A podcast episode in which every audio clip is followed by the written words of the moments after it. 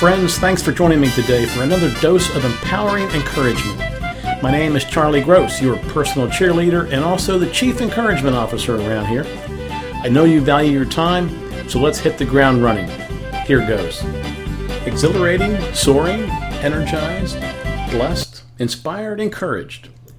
These are the words that come to mind after spending a delightful two hour lunch with Cousin Mark. Mark thinks globally, economically, long term, and life enhancing. He thinks big. He asks important questions and makes interesting insights. He's just plain fun and stimulating to be around.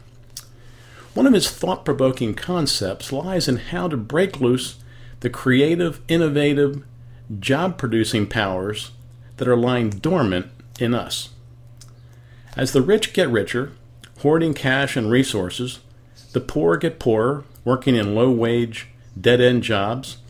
The economy, the economy sputters along and can't get traction. His brilliant question around this is how do we get those with cash to invest, which is putting money at risk, to use his words, and try to fund innovative experiments that may produce more jobs, more opportunities, more wealth for more people? Could there be a revolutionary way to design tax law to make this life enhancing shift?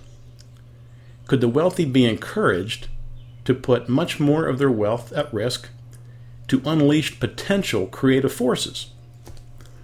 What are the overarching driving forces that create this conundrum? And most importantly, how do we solve it? Is, the, is there a way to ignore the ones with wealth and create a noble revolutionary uprising of those less well heeled. Now, these thoughts are my own and not his, but they, they get spawned out of that. I believe I've heard that some research shows that the middle and lower class give a higher percentage of income to charity. Could they, or would they, put more of their hard earned dollars at risk in hopes of stimulating a creative tsunami across the land? How could we test this? What type of thought experiments could we run? How could we create such a buzz among the general public that most would sign on as creative, innovative funders?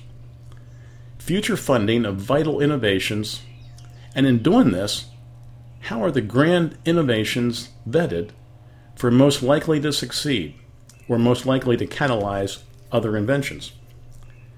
I think Cousin Mark is is onto something really, really big. I only hope that I can someday see how his thinking will bless the entire world. What a life giving conversation over a great crab sandwich at 12's restaurant in West Grove.